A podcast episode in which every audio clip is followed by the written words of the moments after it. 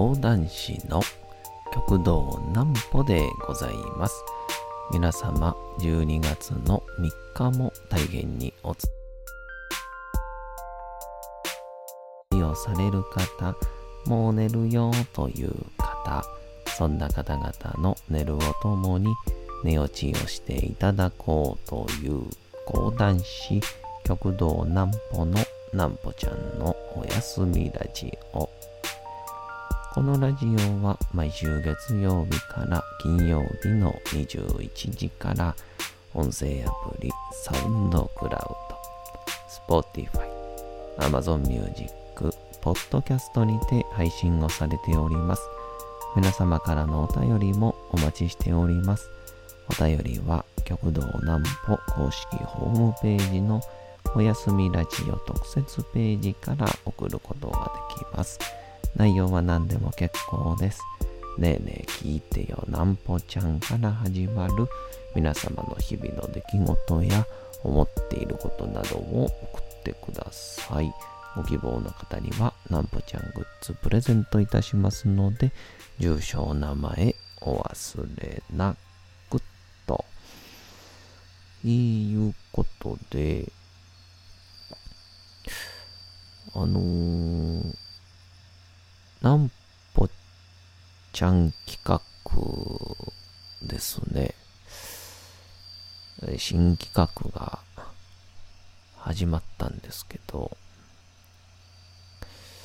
あのー、YouTube にこう、動画をアップするとか、あのー、簡単なようで難しいんですね。えー、あのー、なんでコロナ期間もっと失敗しておかなかったんだろうと後悔してます。なんぽちゃんの明日は何の日？さて、明日が12月の4日でございます。なんかいよいよ12月入って、もう服装も、ちょっと上着を忘れたなんてなったら、とんでもないことになる季節になってきましたけどさあ参りましょう。東北新幹線が全線開通。2010年12月4日、青森県に新青森駅が完成をし、えー、や、や、八戸駅。いや、これ違うな。八戸じゃないですね。時に突然読めなくなるんですよね。八戸ですね。不安になっちゃうという。えー、青森県に新青森駅が完成をし、八戸駅から新青森駅がつながったことで東北新幹線が全線開通をしました。着工から約39年を経て走行距離約713.7キロの東京駅から新青森駅間で乗り換えなしでつながることとなりました。全線開通後の一番列車となった早手12号は12月4日の午前6時31分に新青森駅を出発。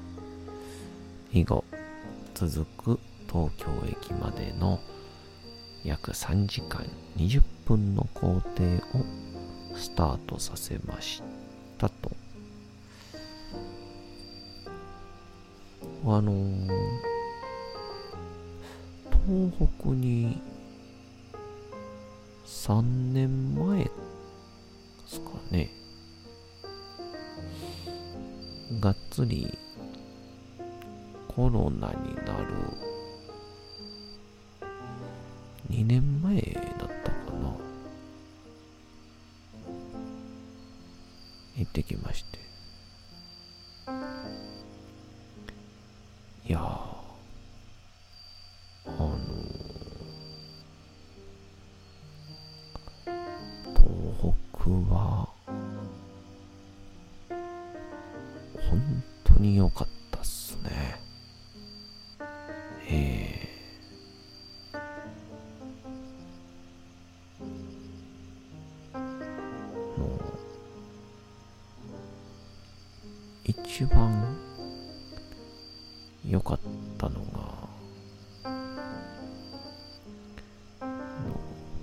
海鮮のあの福島いわきがめちゃくちゃ美味しくてですね。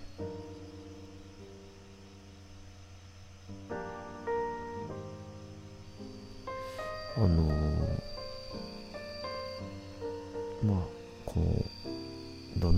にして復興をして震災の被害に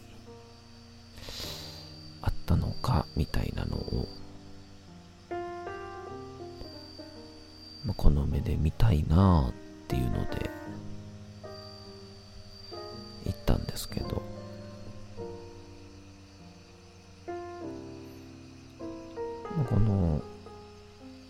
かつてのの映像で見て。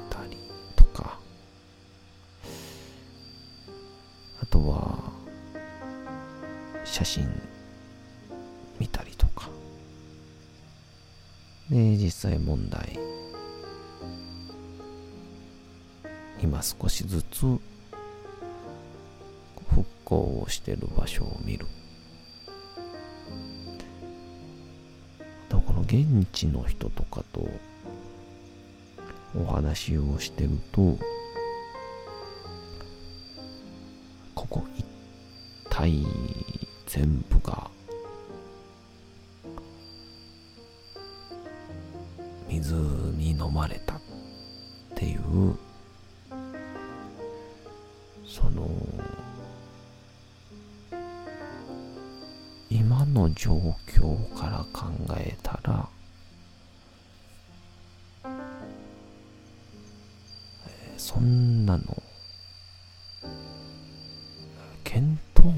かないなっていう被害の大きさだったんだなと。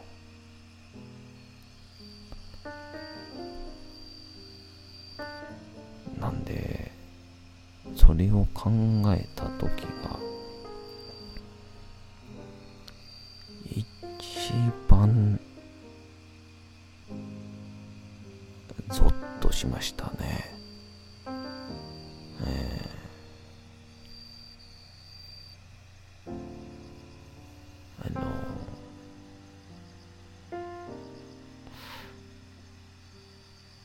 松の木がね一本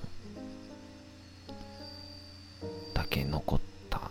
で柳瀬隆先生がそれをこう本に書いてたりとかっていうのにもなってる。一本だけ残った松があるんですけど、まあ、それはもちろんすごいけどそれを少しこう離れてもう一切立ち入り禁止となっている場所にかつて使ってた市役所があったりすると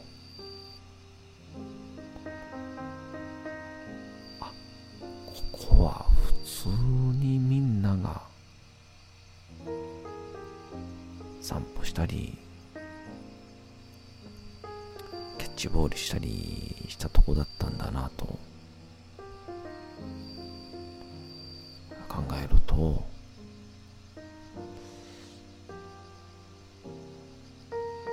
本当に筆舌にしがたいっていうのは言葉に絶するというのはこういうことなんだなと、えーまずは見に行ってよかったなと。った場所でしたね。えーまあ、そんなこんなで YouTube にこう動画を上げようとするんですけどこの映像写真だとかカメラとかっていうものになんかこういかんせん最低限の知識がないと言いましょうか。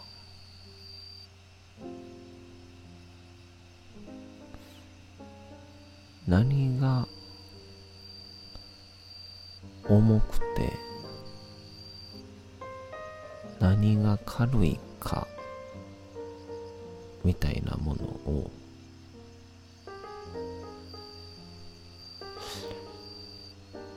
あんまりしっかり分かってなかったなぁと。なんかこう感覚的に分かっててるつもりだったんですけど。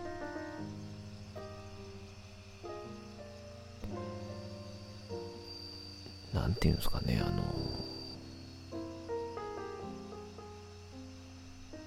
確定申告とか行政の手続き。なんかなんとなく出さなあかん書類のイメージはついてるんですけどでもいざ現場に行ってみると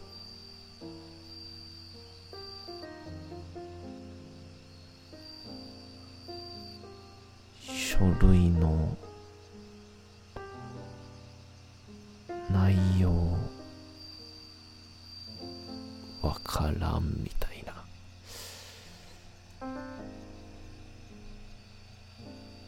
であれちゃんとこう調べて例えば容量の大きさはこうですよ。アップの仕方はこうですよみたいなのをちゃんと順番に読んでいけばいいのに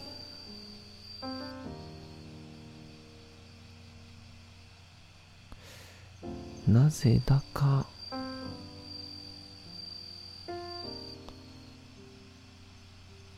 読み飛ばしちゃうん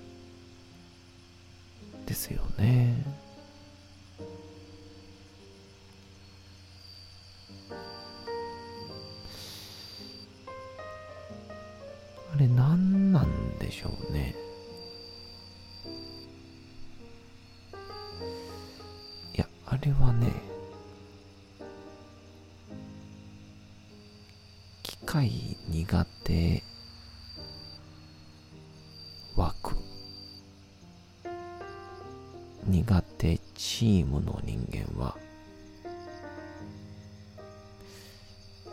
全員理解してくれると思うんですけど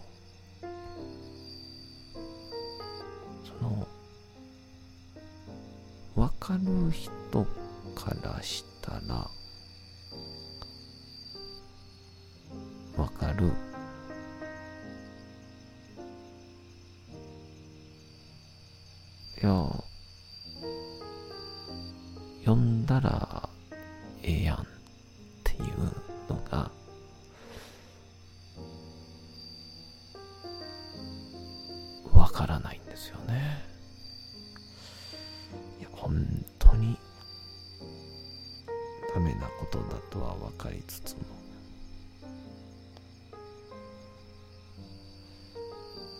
毎度毎度。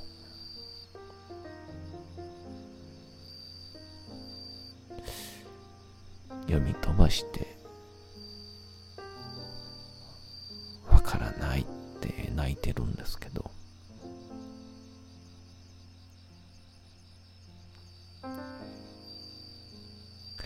まあそう思うとですねやっぱりこれはあの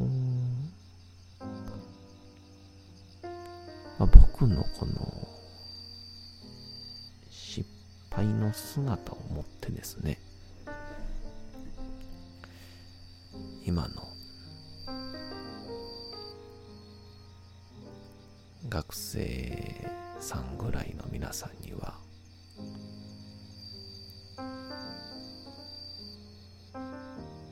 ぜひともですね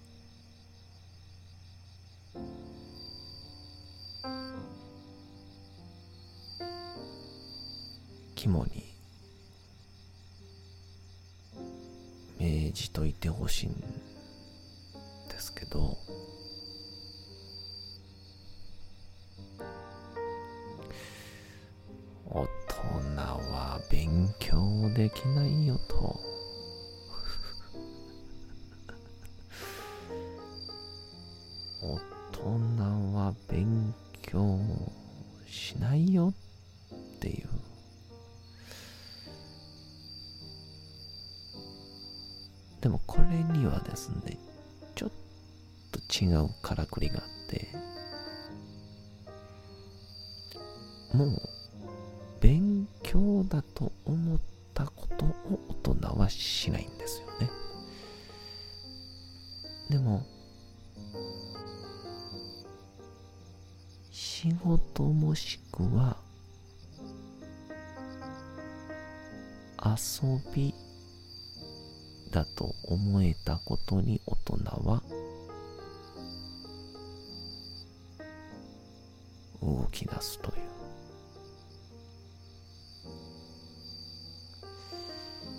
そういう反面があったりしますので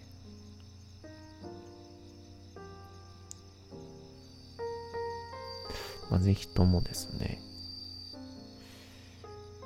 今の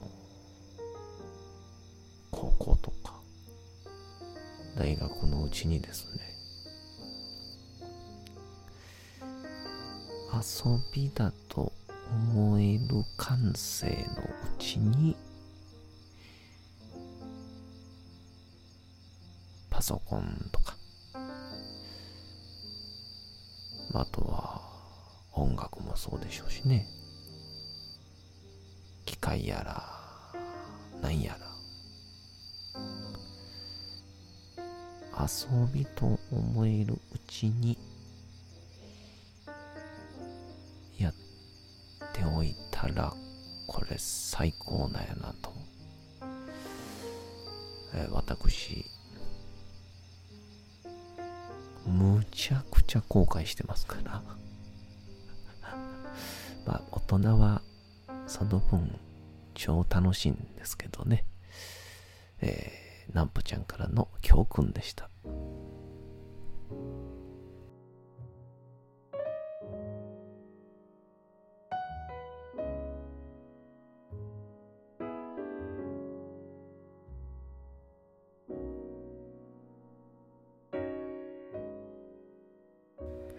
て、時刻はうとうと朗読会の時間となりました。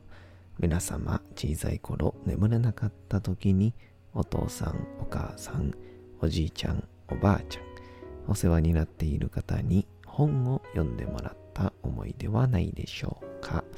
なかなか眠れないという方のお力に寝落ちをしていただければと、毎日様々な物語、小説をお届けしております。さて、本日お読みいたしますのは、ジャップリン自伝若き日々でございます。えー、もう間もなく200、300回到達しようとしておりますが、チャップリンもイコール100回連続読んだということになりますから、ちょうど半分ぐらい読みましたかね。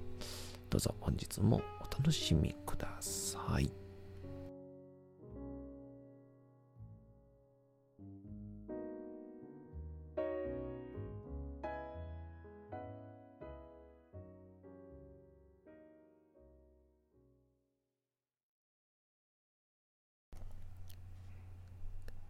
チャップリン自伝若き日々おやすみギルバート。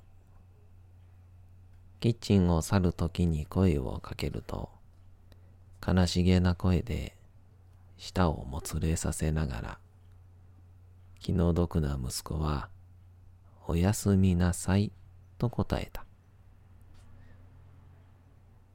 その晩は何度も目が覚めてしまいちゃんと鍵がかかっているかどうか。その都度確かめた。翌朝になると、おかみさんは愛想がよく、饒舌であった。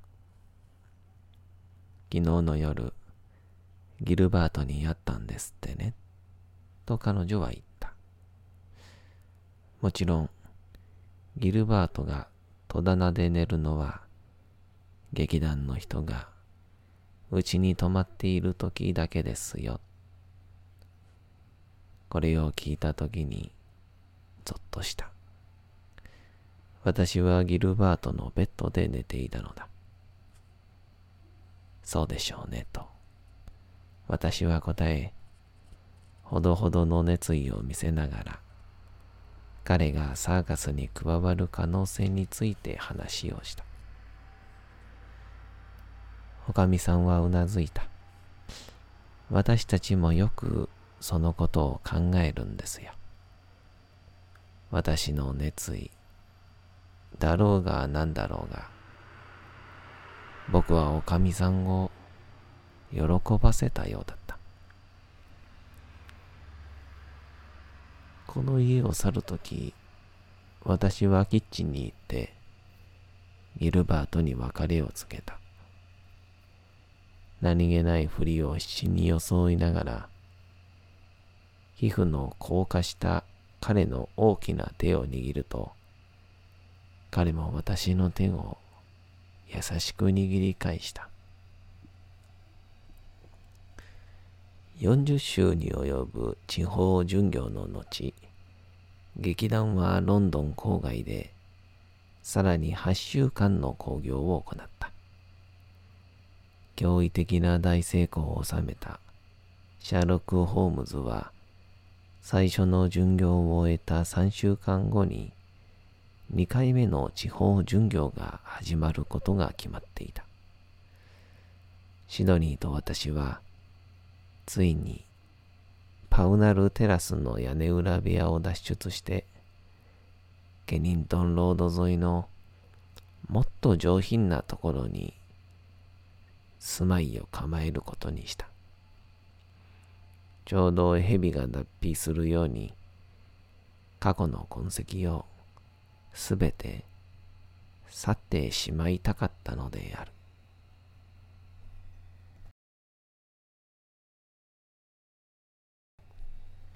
さて、本日もお送りしてきました、なんぽちゃんのおやすみラジオ。